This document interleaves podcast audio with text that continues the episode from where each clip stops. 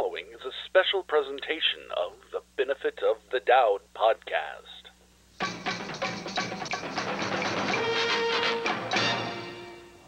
From Chicago, it's the Doubting Thomas Podcast with Clifton Thomas and your host,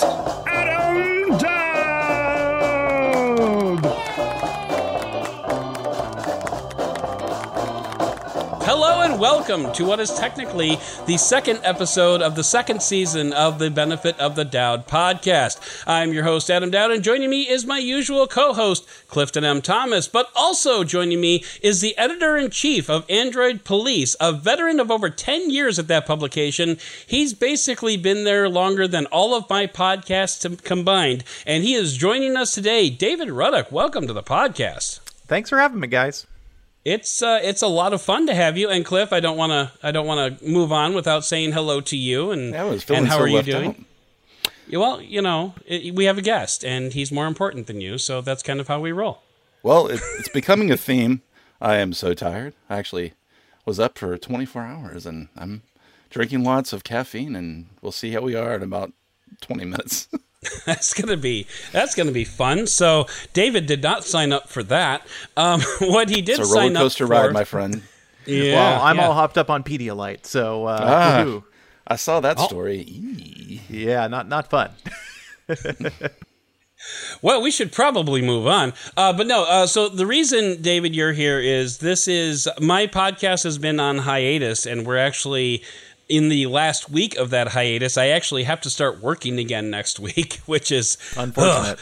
Uh, but uh, but anyway, so uh, the podcast has been on hiatus. Normally, this is the Doubting Thomas monthly recap, where we recap everything that happened on the podcast over the last month. But nothing happened. So um, what did happen was we had Google I/O, which is kind of a big deal. So that's why I wanted to have you come on and tell us all about it. And um, and so that's where we're going to get started. I have a few other stories that I do want to touch on if we have time, but I, you know, Google I/O could conceivably take up like an entire hour, so I won't. Um, I won't rule that out. But anyway, I wanted to start off, and I'm going to start off with you, David. What was your overall impression of Google I/O? And and I should caveat that by saying when I talk about Google I/O, I'm pretty much talking about the uh, the keynote. so I'm not a developer, so a lot of that other stuff kind of like glazes over my eyeballs. So what what was your overall impression of Google I/O? What we saw and what we experienced and what we felt.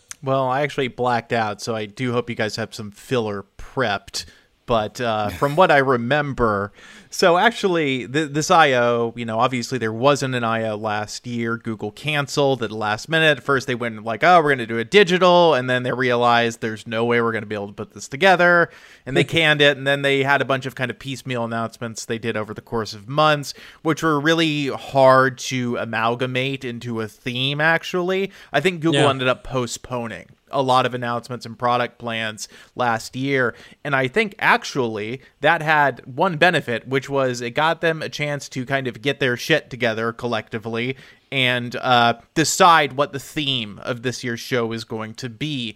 And also, you know, digital events do have one advantage over true live and person. Even though this was a live broadcast, um, they allow you to control the narrative much more tightly.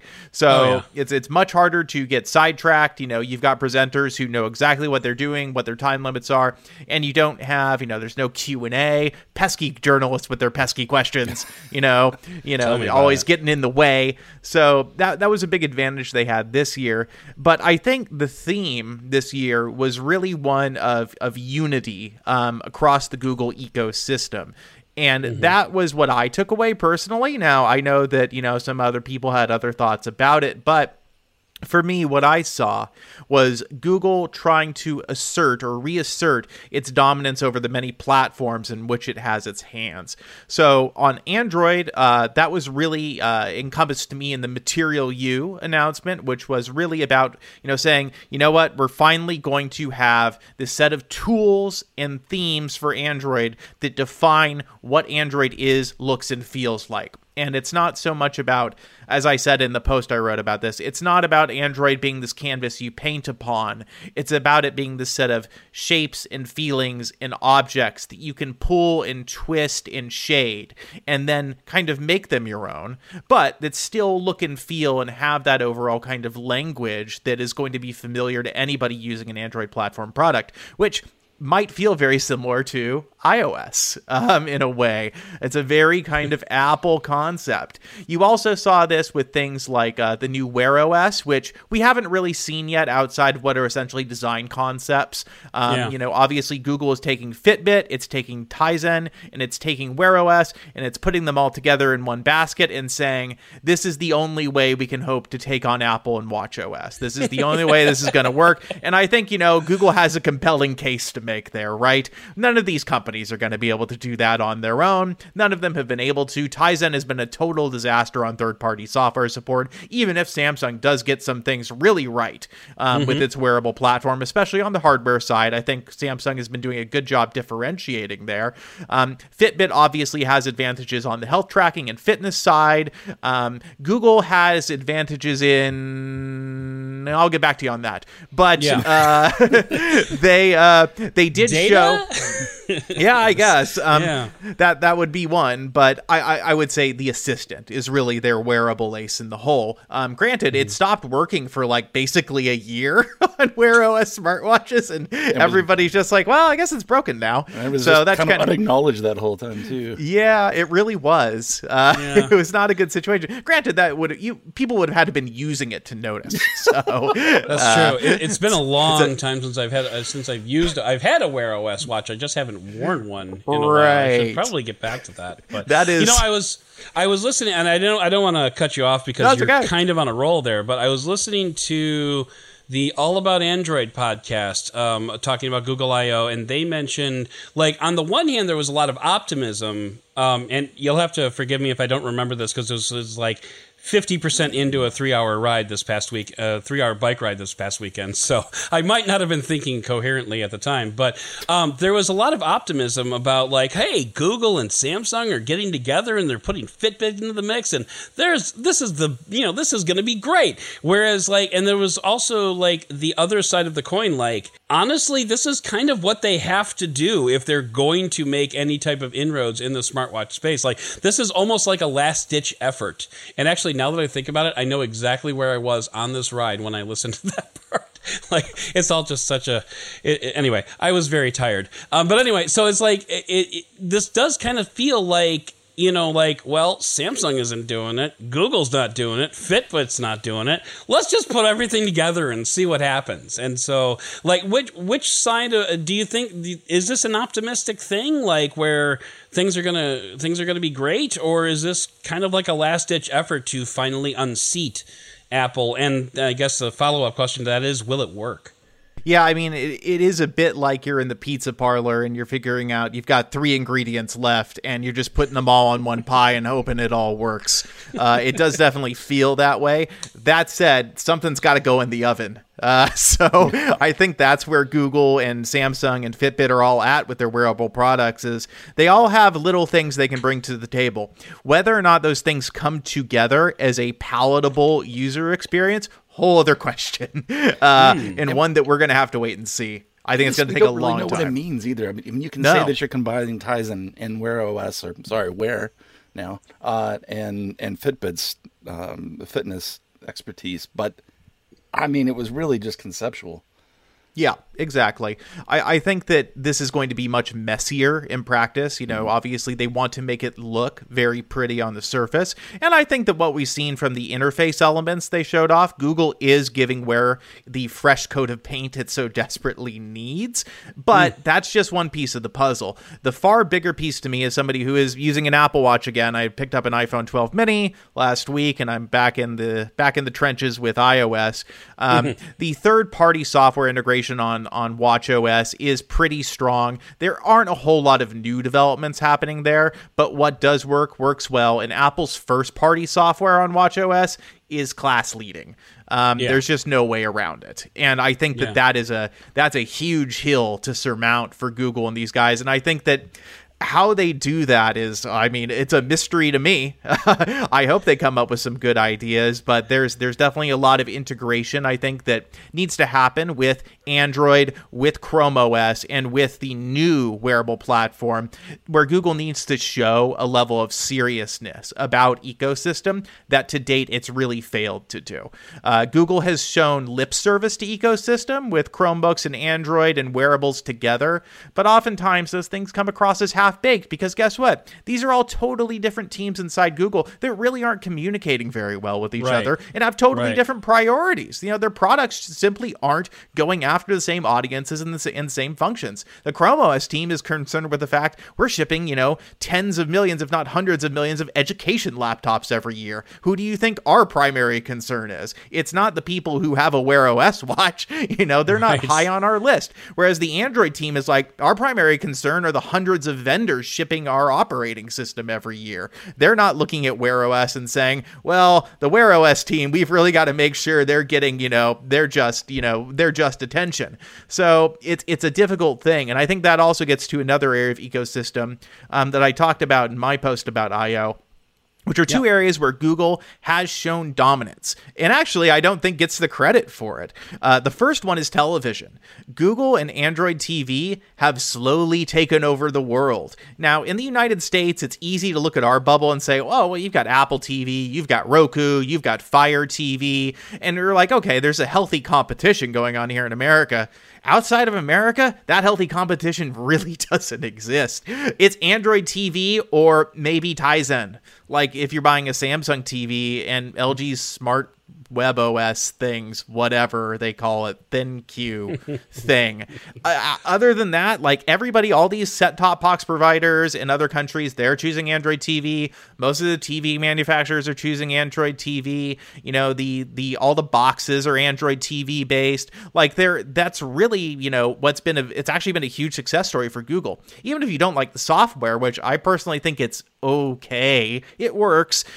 Google's had a great success there because this is what Android does so well. It's so adaptable, especially globally. Android has been great for that because it supports so many languages. The assistant works in so many regions now. It's a great way to be like, our TV supports voice controls that actually work right out of the box, and we don't have to do anything because it's all on the back end with Google. Just connect Yeah. it to the internet and go. And we can pick the tiles we put on the front of it, which frankly is all they care about as TV manufacturers and cable hmm. providers. Just want to put the content in front of you. So that's been a Yeah. huge success for Google that is not often touted. The other one is cars. Now, as somebody who's, you know, actually I've, I started using CarPlay for the first time like four days ago. I've been very impressed by what Apple has done with CarPlay. I think Apple has gotten ahead of Android Auto in terms of functions and also just usability of interface. I think it is much nicer.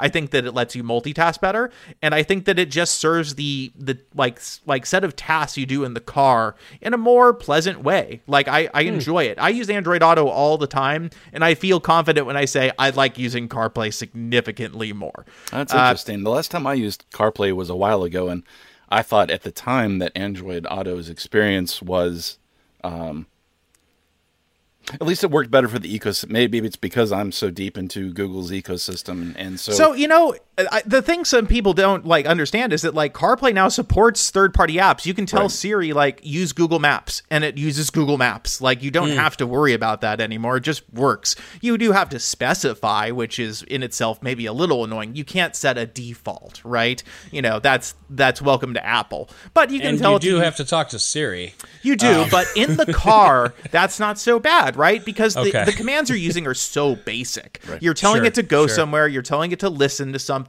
or telling it to call someone. Those are Yeah. really the three ninety nine point nine nine percent of the time. That's what you're doing in the car, right? Right. So.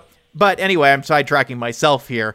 Google actually has been the sleeper success story in cars, and there are a few reasons for that. Number one, car makers realized like eight or nine years ago that Android was a great platform to build their infotainment experiences on because it's open source, and once th- that means you don't have to attribute it anywhere that matters. You don't have to say where you got it. Um, you don't have to put anybody else's brand in there. And so brands like Harman took Android and built experiences they then license to a bunch of car makers like Hyundai and Kia, for example, who have been using Harman system for a long time. I don't know if it's still a Harman based system they use, but it's still Android based. And so Right. they car makers like them and Honda Acura and a few others have been using Android in this way for a long time. Google semi officially sanctions this. There are some guidelines they have for like semi official automotive partners, but a couple few years back they announced Android Automotive, and at the time they didn't really say anything about it. They're just like, well, there's an Android for cars now. And everybody's like, what does that mean? And Google's like, we're not really saying at this point, but it's a thing, and we're gonna hold worry it. about it. We're gonna hold manufacturers to a set of standards, as we do with all of our Android platforms. But what happens, you have to remember, the automotive industry doesn't just move slowly. It is positively glacial in terms of product development because Oh, the sure. vehicles, at a minimum, you're looking at a five year product life cycle, but probably seven, 10, or even 12 years for a lot of these cars. So you have Yeah. to plan things way out in advance to make sure your supply chain works and make sure your product dev lines up with supply chain and manufacturing. It's fairly complicated stuff, you know, as you can imagine. Android Yeah. Automotive, though, has emerged the clear winner. Um, ahead of every other platform now. Ford will use them. GM will use them. Stellantis, which includes the Fiat Chrysler Group and the Peugeot, Peugeot Group, um, will use them. And, And, with those, now, or um, and um, I'm sorry, and Mitsubishi now too, right? Yes, yes. So there are a number of partners on board with it now, hmm. and that list is only going to grow. But with those three major auto groups, they have the lion's share of all cars sold in the United States already, and a ton globally as well. These brands are huge globally, and that to me is like you you can't even begin to explain how much negotiating and coordination it took to pull that off to win those deals. Those are big commitments. And you know how oh, yeah. many of those commitments Apple has? None. At least none that are public.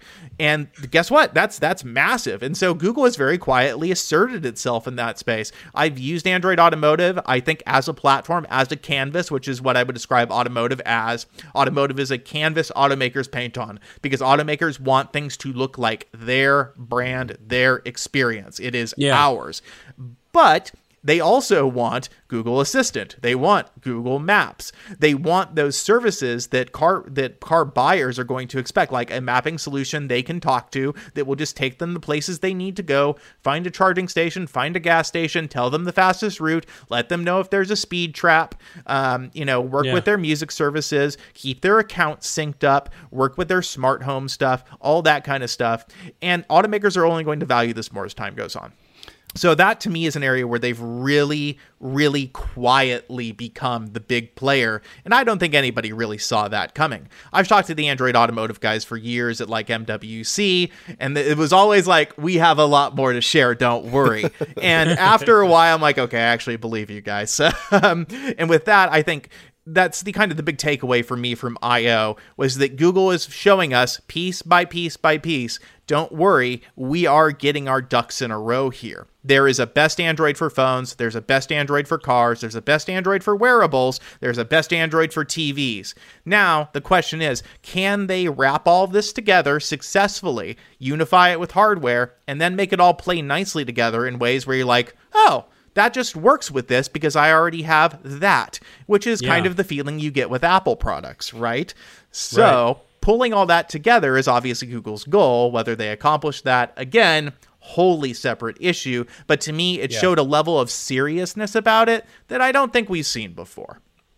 Uh, That's awesome. I mean, I and uh, and honestly, this is going to be the easiest podcast I've ever had to edit because I just have to put on David's feed and go, and this is going to be great. I, but no, I mean, you, you, you honestly, you you had a, you had a lot to say, and it all made makes perfect sense. And honestly, that's more than I got out of Google I/O because honestly, like I said, my my eyes glazed over over like half of it. Like LaMDA, I, I know how to spell LaMDA, but I mean, I No, a lot do of I it was wanna- pretty pretty boring.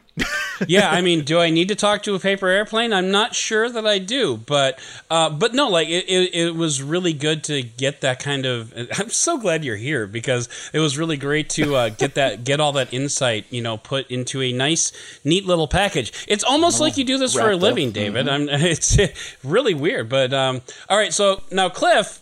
Um, I want to get uh, kind of your impressions of Google I/O and what you took away from it, even though you have not the slightest ch- prayer of uh, measuring up to what David just did. So yeah, No. go for it. No, I, I don't think I can take all those disparate parts and put it into one nice little. It, it almost felt like an essay.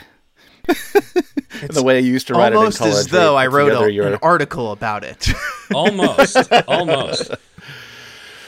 So yeah, I, I think, and and, I, and I all I watched was just the keynote. Mm-hmm. All this was technically my first year attending Google I/O. Thanks Google for making it free.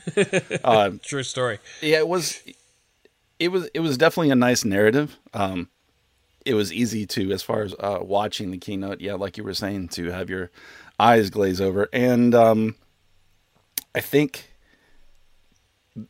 what David said is ab- absolutely correct. That it was it was putting into place and, and better explaining things that they have been working on uh, that we really haven't seen yet. Things like uh, Android Automotive, um, what we're doing with Wear OS, because there have been questions about that for three years.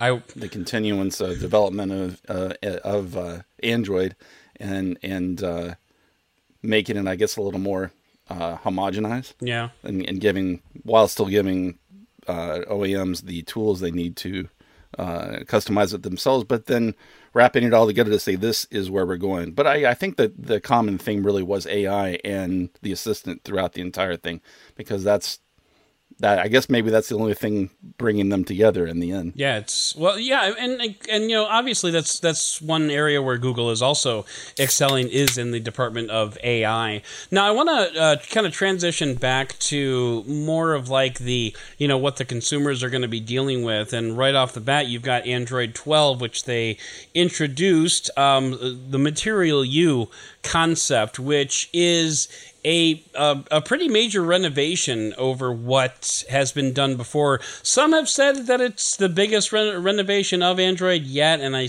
I still gotta agree that uh, that uh, the Material Design 1.0, I guess, was was a much bigger deal because that kind of brought everything into like a cohesive whole. Whereas Material You is more actually about you know taking that cohesive whole and making it more about you know you to to go with the phrase now personally i am not a big ui guy. Like i'm not i i don't get really excited over like ui changes like oh this button's going to be bigger. Yay. Um, you know there were some really badass stuff that i saw in there like the uh, the one thing that really stands out even to this day is the software pseudo privacy shutter buttons that you're going to get for your camera and your microphone just shutting that down. Um, and so like like that's that's one thing that like uh, kind of made me raise my eyebrows a little bit but for a lot of the material you stuff and i want to start with you cliff because you're the designer here um, what were you how were you feeling about the material you re- redesign the relook of android 12 So I haven't had a chance to use it hands on. I, I threw it on my Pixel 4a 5G because I have the luxury of it not being my only phone. right I mean, the, the core of it still feels like Android. If you've used Android before, y- you won't feel lost. Um, it's uh, you know, I'm always hesitant to, to comment too much because this is just the just the first beta. Sure. And so I think a lot of things that we see will, will either be toned down or you might not even see. Uh, um, you know what what they the things that you see in the first beta may be gone by the time it, it releases in September. Assuming that's when it does, I have to assume based on their cadence that that's what they're going to do. Um, I, what the things that I'm liking um, are the, are things that they've added that just make it feel a little more consistent from app experience to app app experience. Things like the split the boot splash that you get where it creates one even if the developer hasn't added one. Okay. I shouldn't say boot boot splash. I'm sorry. The the splash screen Yeah. when you launch an app. Um, there are little animations that they've added um, that feel a little more polished uh, between things like swiping between your open apps, closing things. It just it. I hate to say it because this this is a little cliche, but it feels a little more iOS like, um, especially with the large radius rounded corners. Um, and the there's there's a lot more white space if you want to call it that that I, I think um, again just just makes it feel I, I guess more polished and it is nice um, that you can do theming even even if it lets you do questionable theming. Not a fan of the stuff that's in there so far. Let's see, you've got like a Samsung Squircle thing going on, an octagon. uh, and you can let's see the other sh- the shape the shape the icon look kind of like the duo and some other things. So it's it's interesting. Yeah. Um, I think it's um, it is a little uh, it's a little jarring when you you know when you've switched from um, even Android 11 because it, it is a pretty big visual change, but it does still at its core feel like Android. So those are just a few of my thoughts having used it for uh, I guess what was it? I guess it's been about a week. Yeah. Yeah, I'm waiting for my OnePlus 9 Pro review to drop next week. Then I'm going to install um, uh, Android 12 beta onto that, so I can get start getting use uh, some use out Have of they fixed that yet so it doesn't break your phone? Uh, I believe they have. Actually, I believe they. I believe they have. I'll, I'll need to read up on that a little bit. But uh, and hey, we've got uh, we've got TCL phones coming in the not too distant future, and they will be supporting the beta as well, which I thought was really cool. They had a, it seemed like they had a lot of manufacturers like on board for the for the beta like right at launch, which you don't often see coming from uh, coming from Google. Yeah, one thing I, I was wondering about real quickly with that because I, I see a manufacturer like Samsung isn't on board with that, so I'm wondering. And I this is one of the where I forget all of the different um, uh, names that Android or that Google has for, but the uh, the underlying file system where they can do um, Delta updates without having to do like a complete OS install. Is that what just makes it easier for them to do uh, an OS level update like that versus I, I know Samsung's still on the old way of doing system level updates. Maybe I'm completely No, no, wrong you're with that, you're right just- about the Samsung not supporting seamless updates yet, and Google actually pushed Right. back the requirement on that. I don't think it's required on Android 12. I think they pushed it to 13. Hmm. Don't quote me on that, but I know they pushed it back at least one version, and I guarantee Samsung was why because Samsung was probably like, "Yeah, we're not gonna make that, guys." exactly. I just they, they've got such deep level stuff. I think with Knox that I think it makes them difficult for them to transition to that. That's always been my working theory that has no basis in reality except just my assumption. Except based on based on your observations, right yeah. but it, it just seems the, the whole beta thing seems so awkward to me because you have Sam they're working so closely with Samsung with Wear OS um, and I know that Android or that uh, I think Samsung is contributing more and more to um, Android as far as the uh, the open source part of it as well.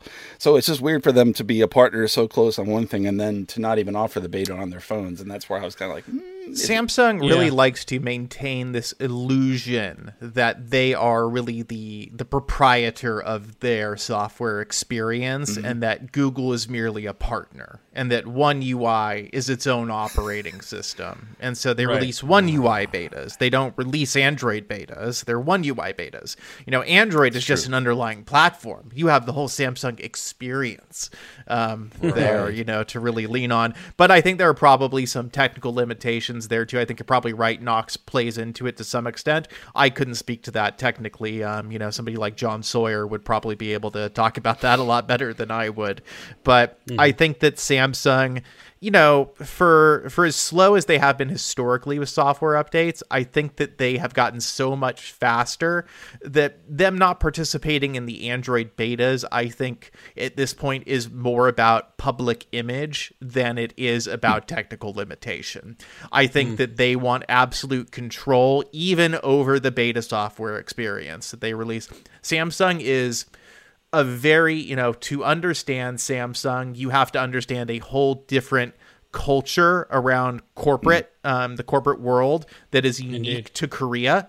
Uh, and how they view their products and how they view their control over them that is just so different than a lot of other companies out there. And I think to them, it is much more about we will present the Samsung experience when the Samsung experience is ready to be presented, and we will not do it before then.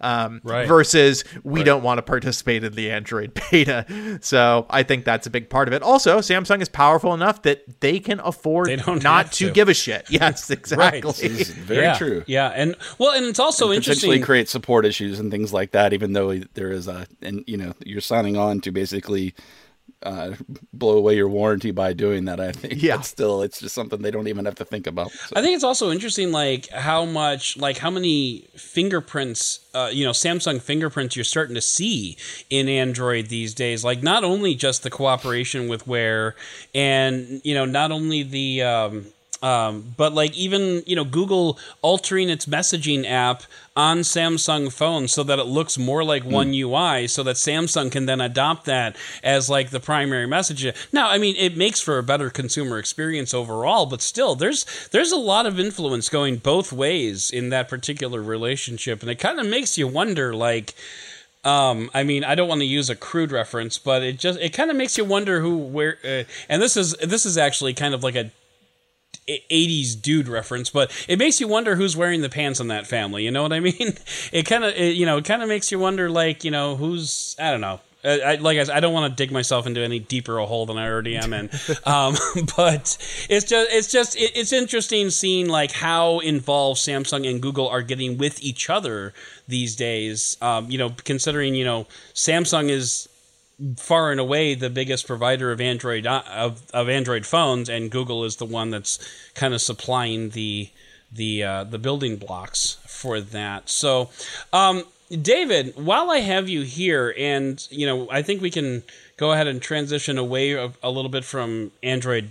Uh, from from Android Beta, I want to talk about you know Cliff actually he makes me look good because that's like his job. But he he he pointed out to me that you got to take a drive in um, an Android automotive car, the the Polestar shoot, what Two, was it? I believe. Yeah, the Polestar two, and uh, you got to drive with that for a day, and you you kind of wrote about that. That was back in August, if I remember correctly. But I wanted to, uh, in light of you know, since we're out talking about all things Google, I wanted to give you a chance to uh, kind of brag about that, like neater neater. I got to drive that car or whatever. Well- um, you know, just talk about the experience in general. I, I can brag even more actually. Um, I did get Uh-oh. to I got I got I got a loaner for four days about two Oh, you did? two Okay. weeks ago from Polestar. okay. The great folks at Polestar, great PR team over there, and honestly a great vehicle. I can say uh, overall as a vehicle enthusiast myself, um, I really enjoyed driving it. Um, great EV. Definitely recommend you check one out if you are in the market for something in kind of the Model Three size class. But anyway, um, on the kind of subject of Android Automotive and what that that kind of looks and feels like, because very few people have gotten to experience it at this point. Um, you have to drive a Polestar 2 in order to Right. see it. Um, Volvo will be coming out with a version of the XC40, I want to say. There will be a full EV that will also have Android Automotive, but I believe that car was delayed. Um, don't quote me on that either, but I don't think it's out yet. Anyway, um, Android Automotive is effectively a over-the-top layer in the car, is the way you can think of it. So it doesn't run the CAN bus or anything. It's not responsible for like real-time OS vehicle operations. That is all still handled by a proprietary software that sits Sure. underneath automotive. Android, you know, automotive is like I said, an OTT kind of system. So it controls the entire infotainment stack essentially, aside from the gauge cluster. The gauge cluster is still on the real-time operating system. But Android Automotive can project into the gauge cluster, is the way to think of it, the way it technically works. So when you're looking at the central infotainment UI and the central cluster or the uh, in the center stack of the Polestar 2, that is all Android Automotive all the time. So how does that work? You sign into it with your Google account. There's a fairly clunky sign-in method right now. I don't like yeah, I it. read about that. I don't I don't enjoy it. Uh, Google says they're working on making it better, which is my way, which to me read as we understand it's not very good, but we can't fix it right now. Um, you know, you can sign into Spotify, you can sign into YouTube Music, which obviously is linked to your Google account. Um, I think that the third party app support is like there will be more soon. The problem right now is that Android Auto apps and Android Automotive apps are not the same thing. yeah, they're which they're built on different tech. amazingly confusing. So it's it's they're still they're all Android apps, right? That's all Android. Mm-hmm. But the problem is the actual guidelines for developers and specifications are different. So Google actually announced at I/O this year that they are going to unify those specs, so the developers will develop hmm. once and deploy develop once, deploy once for automotive and auto. So that problem will theoretically go away. Um, and so you will be able to get things like Waze on your Android automotive vehicle, which is not currently available. You just have Google Maps. So that's one thing. There are, I, there are a total of six apps available for Android automotive right now, um, two of which I think are basically useless. Um, like they have iHeartRadio, I think, which I'm like, who uses that in 2021? But I'm guessing one of the OEMs was like, we really want a radio app, and Google's like, okay. Let's go find a partner. so yeah, and it, and if you're gonna go with the radio app, you may as well go with the uh, with one of the only podcasts that ever been downloaded a billion times. Yeah. So, yeah. So I, I Well, it is it is beneficial to them in a way because the Polestar 2 has such limited uh, sales compared to something Very like much so. the broader Vo- Volvo line, Yeah. right? So it's I don't want to say it's a rolling test bed, but it kind of is. But It is, Isn't you everything? know, I mean, isn't everything with Polestar would not like that characterization, but uh, it's a it's a rolling test bed for Google. I don't think it's a rolling test Right. bed for Polestar. I think Polestar has Right. mostly got their stuff sorted out. Um, Oh, yeah. I didn't have any problems with the car at all. But um, on the Google side of things, I think the big questions people have are: How does this work with my phone? And in what way am I going to recognize this as Android? And the answers to both of those questions are relatively disappointing. So, in terms of the way it works with your phone, it can use your phone as a data connection once your in car LTE subscription expires. Um, I don't know if it can use it as a wireless hotspot, but I believe if you plug in via USB, your phone will tether it as a data connection. So your car still has data connectivity. So there's that. But otherwise, it's just like Bluetooth hands free. Like you get all the same stuff you normally would. It does do text messages, obviously, um, all the kind of basic stuff you would expect. Handles phone calls, but other than that, the way you recognize it as Android to me is the way that Assistant works, which is Assistant has pretty good control over the vehicle itself. So you can like set the cabin temperature, you can turn on the seat Yeah. heaters, um, you can what other vehicle commands does it do? I think there are a few other more basic ones it can do, Yeah. but I saw you do a recirc uh, command in one yes, of, in, in the video. you can turn on the air recirculation with the Assistant. Which I mean, I think I'm speaking for everyone when I say thank God yes. because I go by that thing. It, it you know, honestly, in the four days I spent with the car, I did not use the assistant once for a single vehicle command because I'm just like, why? Why would I?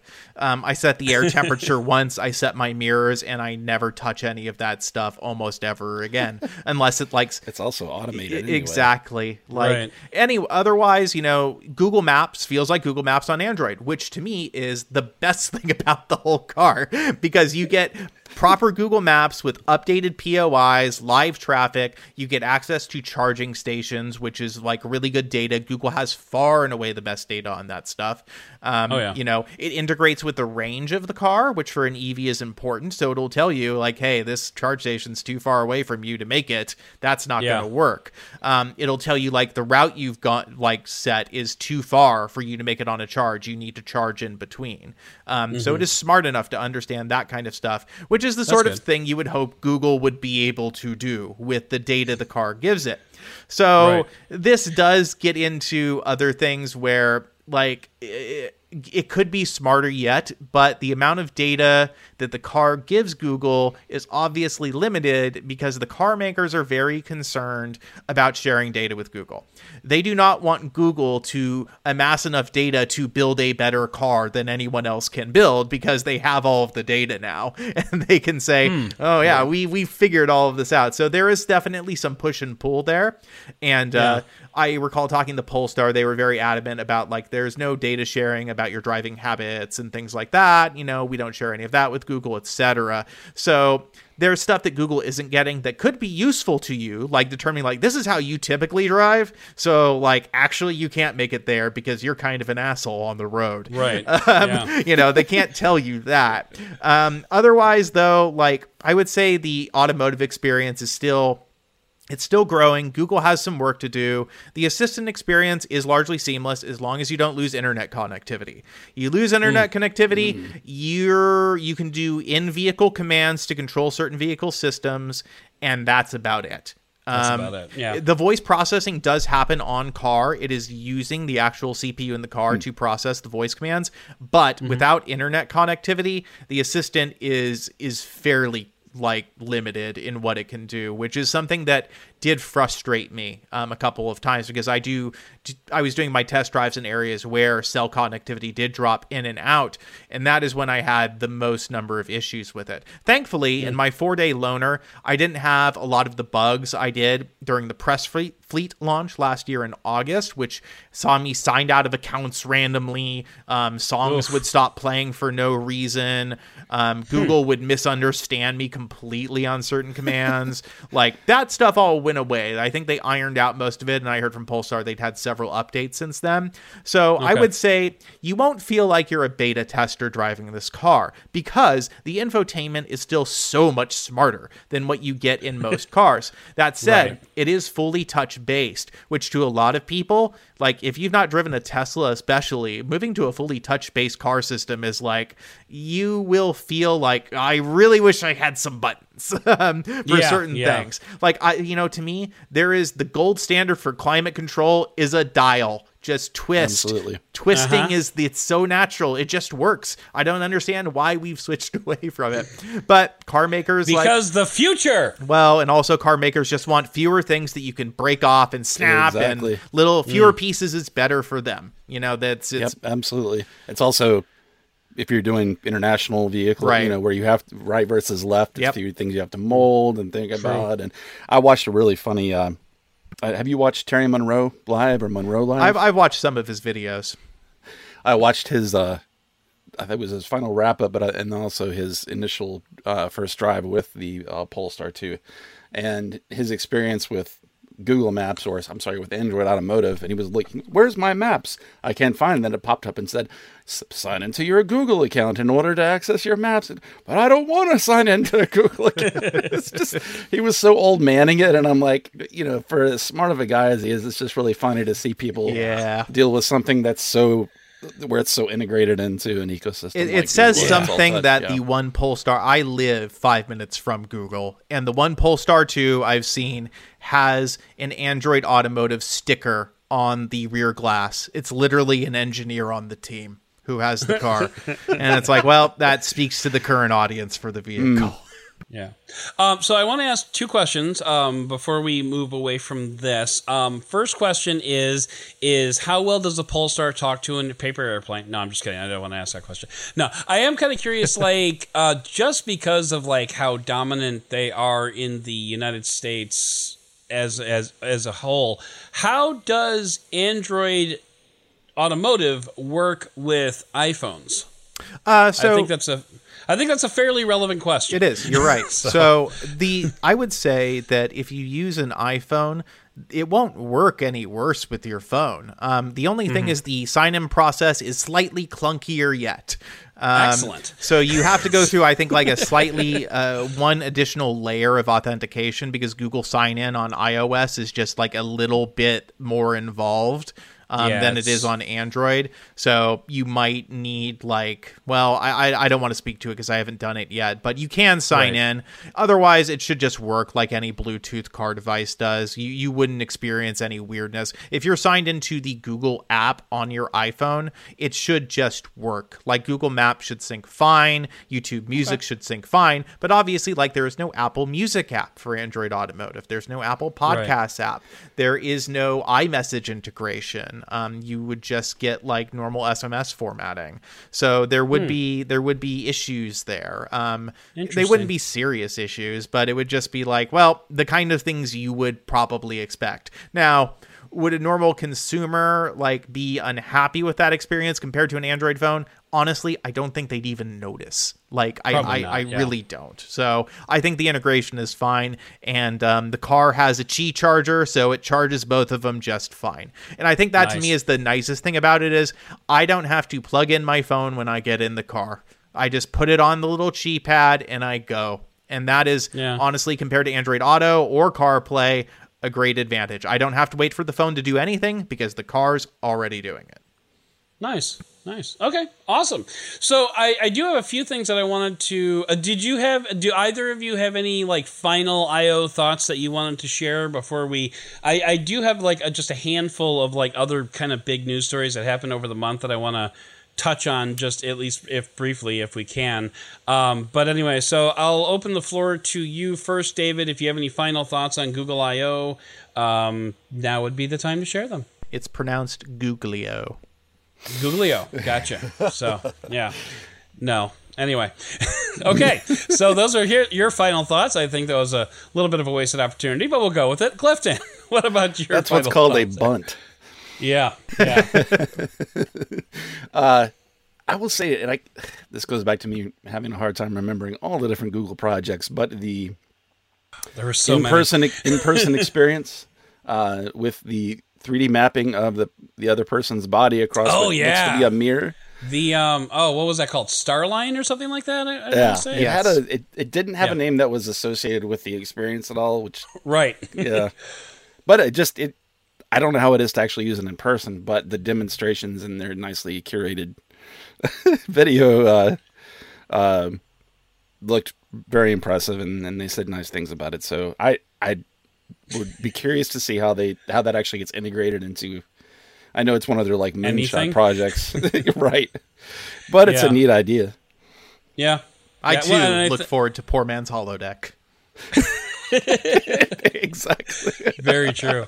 Very true. yeah, uh. it, it did look it did look really cool. I mean, you know, but you know, it, it also I want to say, didn't they say there was like like five thousand dollars worth of hardware on both ends of that, like just Oh, to yes. just to like make it like it was insane. Like, and you know, like if you want to talk to grandma, that's cool, but it's going to cost you.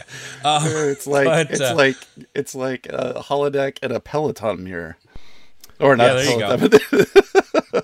there you go.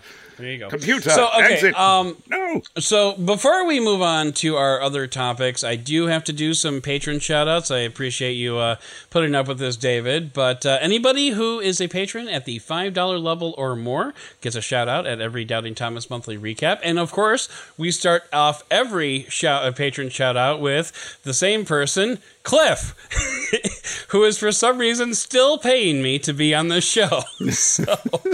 So thank you very much, Cliff. And we've got uh, Fat Produce, or uh, I, you know, I haven't made a decision whether I'm going to call him Fat Produce or Andrew Wallace. So I guess he gets a double this time too. Um, but anyway, thank you very much, Andrew. And we have Johan Bresky, we have Josh Stone, we have Michael Kepper, and shit, Kepper or Keeper? I always forget. Anyway, joke it's fine. It's fine. No, um, and we have Mike Hahn and Neil Wilson, Scott Brady, and Zachary Palmer. Thank you very much to all of you for contributing to the Patreon, which is awesome and helping to pay the bills around here. Actually, paying one very small bill, but still paying bills. I, I very much appreciate it. So, um, outside of the world of Googlio, um, there was one announcement that we got at the beginning of the month, which I honestly don't know how much time we should spend on this. I'm thinking maybe 30 seconds, but uh, the Google is talking about doing a new entertainment hub that's going to, in in the words of Android Police, make Android tablets suck less.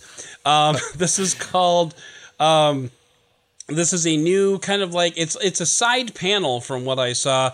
It's going to replace the Google Discover on tablets, and it's going to be called what is the name of it? I'm I'm browsing and I can't I can't find the name of it. It was It's- Entertainment Space. I was gonna say it's is- RPU increaser. Actually, is the uh, the official name. Um, I'm Just so rolls off the tongue. yeah, yeah. Yeah, let's um, not use that anymore. No, I just mean this is this is just a better way for Google to make money on on the average uh, Android tablet user. Um, which let's be serious, um, the average Android tablet user is probably not a high information person. So Okay, that's fair. That's fair. I mean, yeah. Uh, so, like, d- now I, I read I read over the story like two or three times, just trying to figure out like what this was and kind of why. But like, I didn't see anything about any type of like release schedule on this. Have you heard anything about that, David? Like, d- when can we expect this to show up on Android tablets for the dozen or so people that own them? uh, whenever Walmart announces a new one, because Walmart is the launch partner, so Oh, okay. that's Really? Okay. that's like what you can expect. It's it's really Gotcha. actually quite depressing overall. this is a blatant cash grab. It is Google saying, "You know what? I'm pretty sure we could make better rev share on people signing up for Disney Plus than showing them Google Discover articles." That is Yeah. that's literally the play here. And YouTube mm. TV and YouTube Premium and Netflix and everything else. That's all it's about is turning your Android tablet into a Google TV home screen. That's See, I mean, pretty and- much what and- it is. I would like to see some type of integration between like an entertainment space and you know the Chromecast with Google TV on it, like you know, so that whatever's here automatically shows up here, and it's like some kind of nice, tightly. I don't believe that Google's going to do that, at least not not to begin with. um, you know, but like that would be really nice to see. Like, and this is exactly what we were talking about with Google I/O um, was you know Google trying to like get all these things to kind of work together. This is like this seems like such low hanging fruit. like, does. why- um, Conceptually, and, it's, uh, it doesn't sound that different from what they're doing with, um, oh, what is their new? Oh, well, it's the Google TV app uh, for Android or with, I, I'm sorry, or Google TV itself, where they're where they're putting featured content in front of you. It's just Yep. on tablets. yeah, Yep, one hundred percent. This is a Featured this content. Is, it is just a money grab, and and Yeah. sadly, that speaks to I would say the kind of the competing interests inside Google, um, which are the the interest of the viable business arm of Google, and then the aspirational kind of user experience arm, and the fact that guess guess who wins every fight.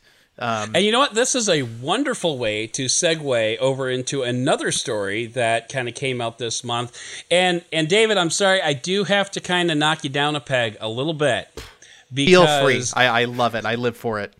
Samsung released its Galaxy upcycling program. Uh, it was actually like towards the end of last month, but I was the I am the author, and as far as I know, this is still true. I am the author of the only step-by-step instructional web web page that shows you how to actually turn on Samsung Galaxy upcycling and that includes samsung.com by the way So- because I was I was given this assignment from Android Central and The like, oh, trick oh, Samsung doesn't want you to know.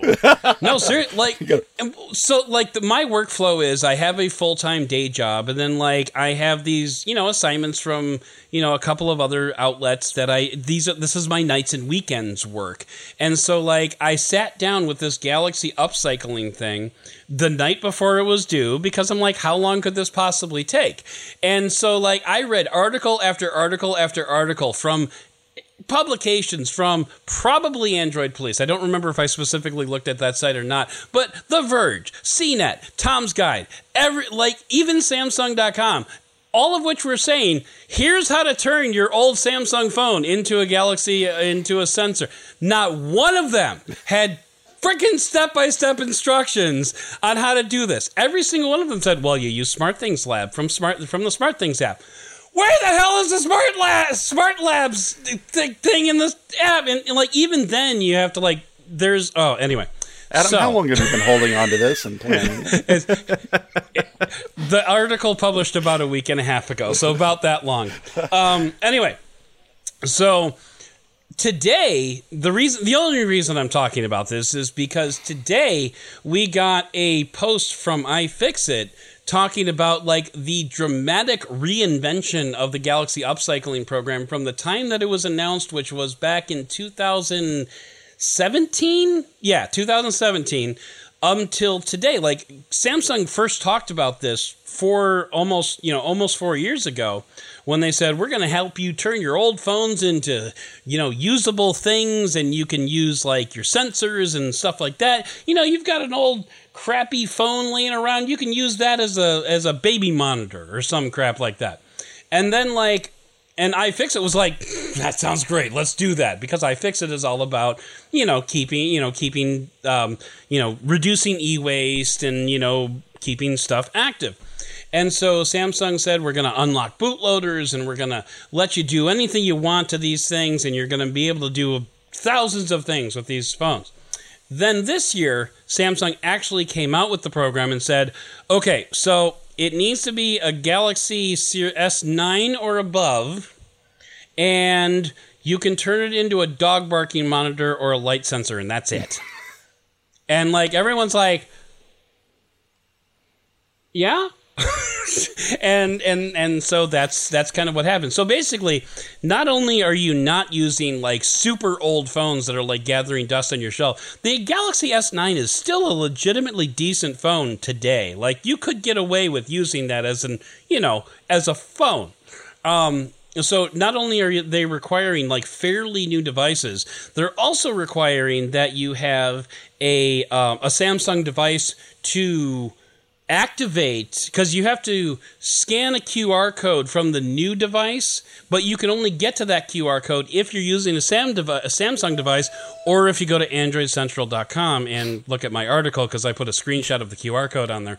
Um, but anyway, um, so basically the the gist of it is is iFixit was very angry that that Samsung you know put out this whole deal with their logo on it like you know saying hey iFixit, endorses us yada yada yada and then it t- kind of turned into like a bait and switch mainly because Samsung couldn't figure out how to make money out of an upcycling program unless they had like some kind of super smart things tie in and Boy, that was a lot of words just to introduce that.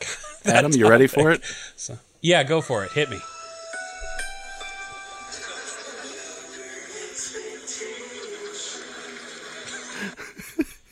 Oh, Send me send me a high quality of that so I can put that. In This is like the, um, Nike into the offering to upcycle shoes to orphans. It's just, it was never going to work. I don't believe Right. it. I never believed it. I never will believe it. I just thought I just thought it was funny that like Samsung went from this like total altruistic like we really genuinely care about the environment and we want to make sure that we're not we're not just throwing away legions of smartphones after their 2-year contract is up. And that went to how do we make money off of that? And then they said okay now forget all that. We're going to do this instead. I, it's I more ju- like- I just Can you imagine? Your Air Force One is now a hat?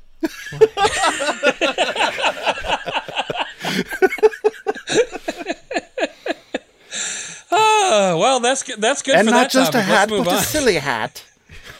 let's let's move on. Um, and, and I think we only have really time for one more article, uh, one more actually pair of articles. But I really want to talk about this because I'm kind of passionate about it. But this month saw the first Starlink. Uh, reviews coming out. Starlink is the uh, internet broadband service that Elon Musk is providing through SpaceX with the uh, I, what are they up to? Like a thousand satellites now that are like spinning around the globe at 90 minutes per uh, per revolution. I and they're know. Elon's down. got a lot of shit in space. He does. He does.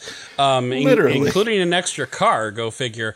Um, but anyway, so but I just thought it was interesting that we were starting to see the Starlink reviews coming out. We had one from Android Central. We had one from The Verge. The one from Android Central is just like. I, I have to say, um, the in our internal chat at Android Central, I, I joked with the author. I said, "You lost me literally halfway through the first sentence, which is as a fan of living in rural Kansas."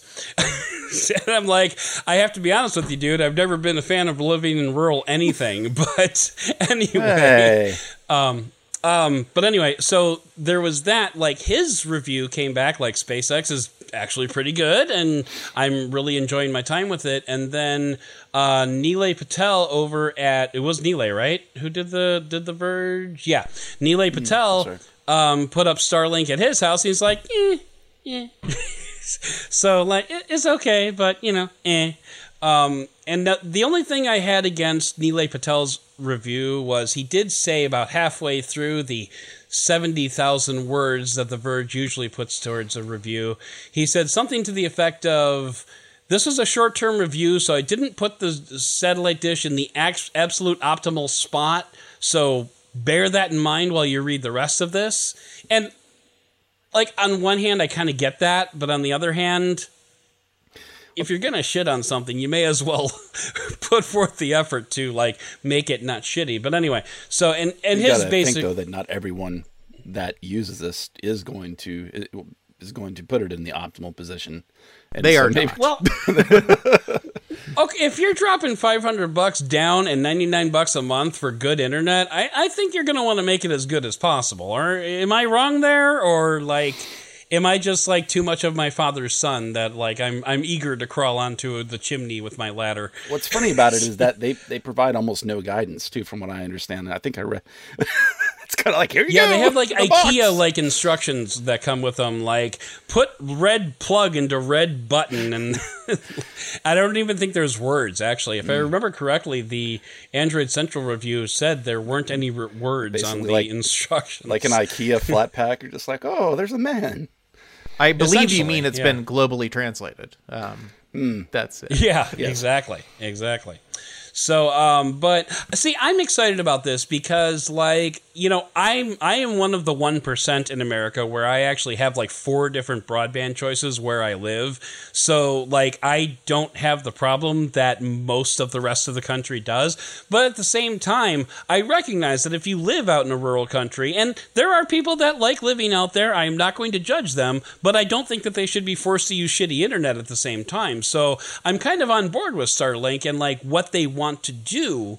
And so I was really excited to start reading the reviews of this of this service, which is just in its beta phase at the at the moment. But um, so I just wanted to you know throw that out there and and I know actually it's funny because between Cliff and I. You are decidedly more rural than I am, and yet I think your internet like sh- takes my internet's lunch money Yeah, we like every day. beneficiary of the uh, the Obama era uh, broadband initiatives, where they were giving, um, you know, uh, what am I trying to say? Uh, Subsidies. subsidies. They well, they were giving out con.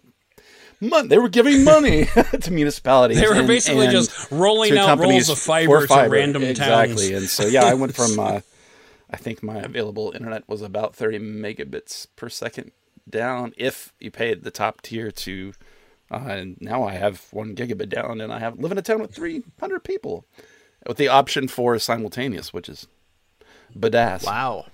Mm-hmm. Yeah. And it's reasonable. He's I think I pay and this is I just pay for internet so there's no content on top of that, but I think it's $90, which is pretty All right. reasonable. Well, I have a Target and I can drive to it, and it's like five minutes away, so it's there. All right. No, seriously, David, you've never been to his town, but he doesn't even know how to spell Target where he's from. like the nearest hotel to his house was a 45 minute drive. Target is spelled was- Walmart. It was uh, it, it- Cliff actually lives in a in a comically small town. It's actually it's actually rather funny, and the fact that he has internet that probably com- is better than both of ours combined is is just a little uh, is just a little weird. But anyway, like so like.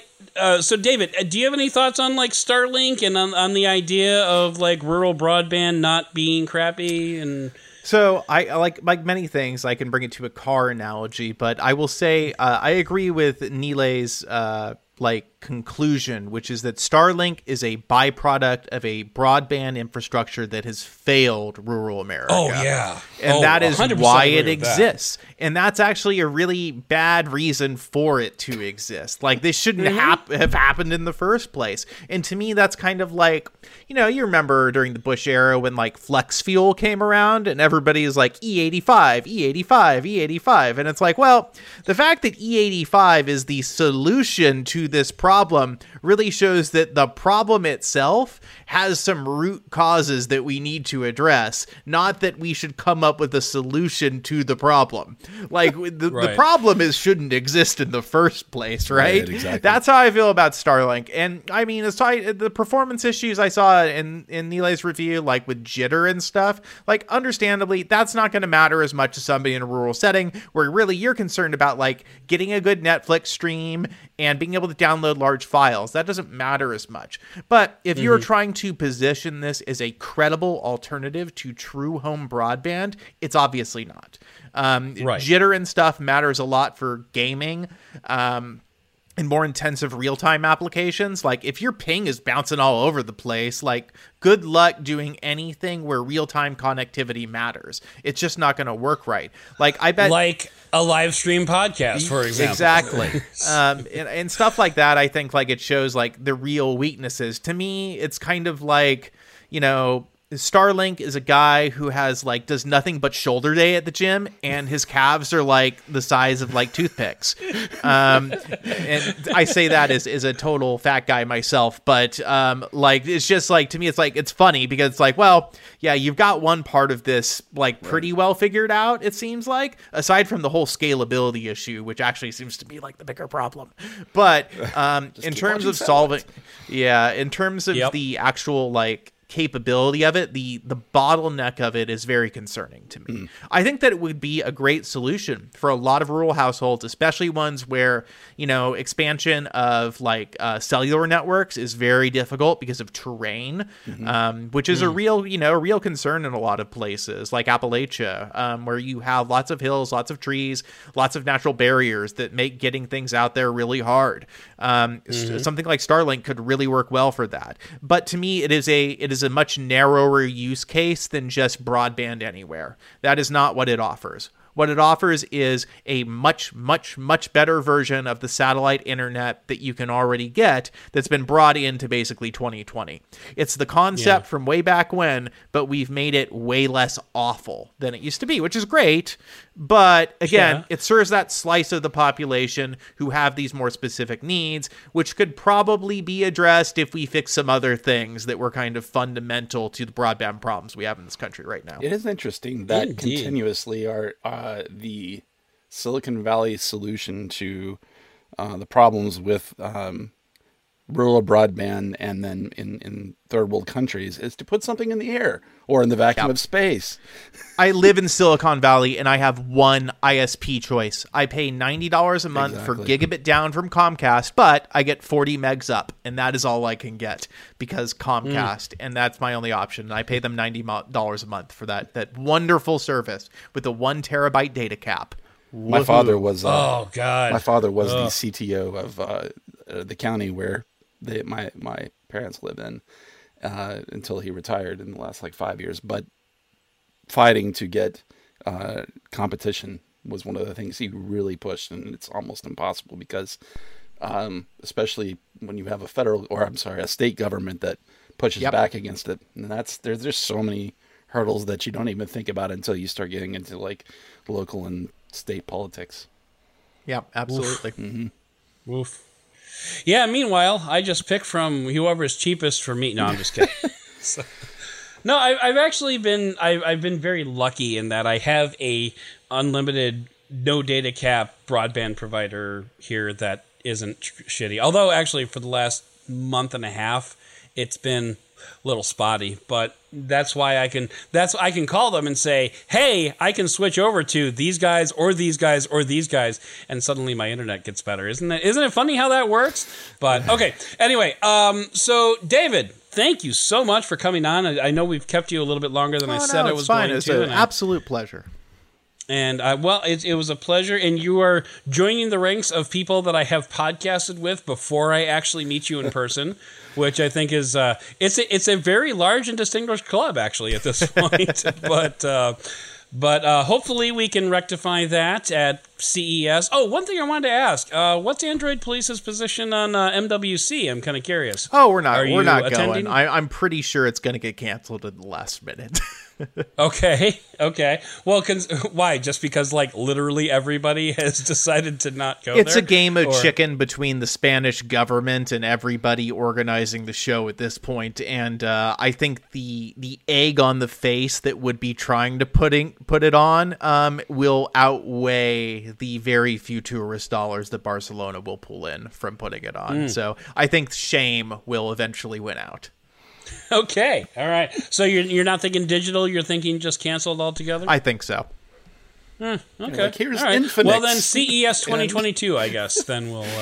Uh, But uh, all right, cool. Well, uh, David, now is our time for to roll out the red carpet for you and let you pimp your stuff and let everybody know where they can uh, where they can read about you or hear about you or see you or whatever you want to uh, whatever you want to brag about. You can just follow me on Twitter at RDRV3 at your own peril. Okay, fair enough. And uh, we can also read your awesome stuff. I will say, I like it. It is. It is. But I like it. I like it. So, um, but uh, all right. Well, thank you very much, uh, David, for coming on and uh, having a chat with us. Thank you very much, Cliff, for not only coming on, but I'm going to say it again, paying for the privilege to come on and, and chat. And uh, I want to thank uh, everybody who tuned in, albeit briefly, on this uh, on this all the patrons who signed in on this live chat, and for those of you who are listening to the high quality. Sup? And uh, that's going to do it for now. And I want to thank you for listening and for giving us the benefit of the Dowd.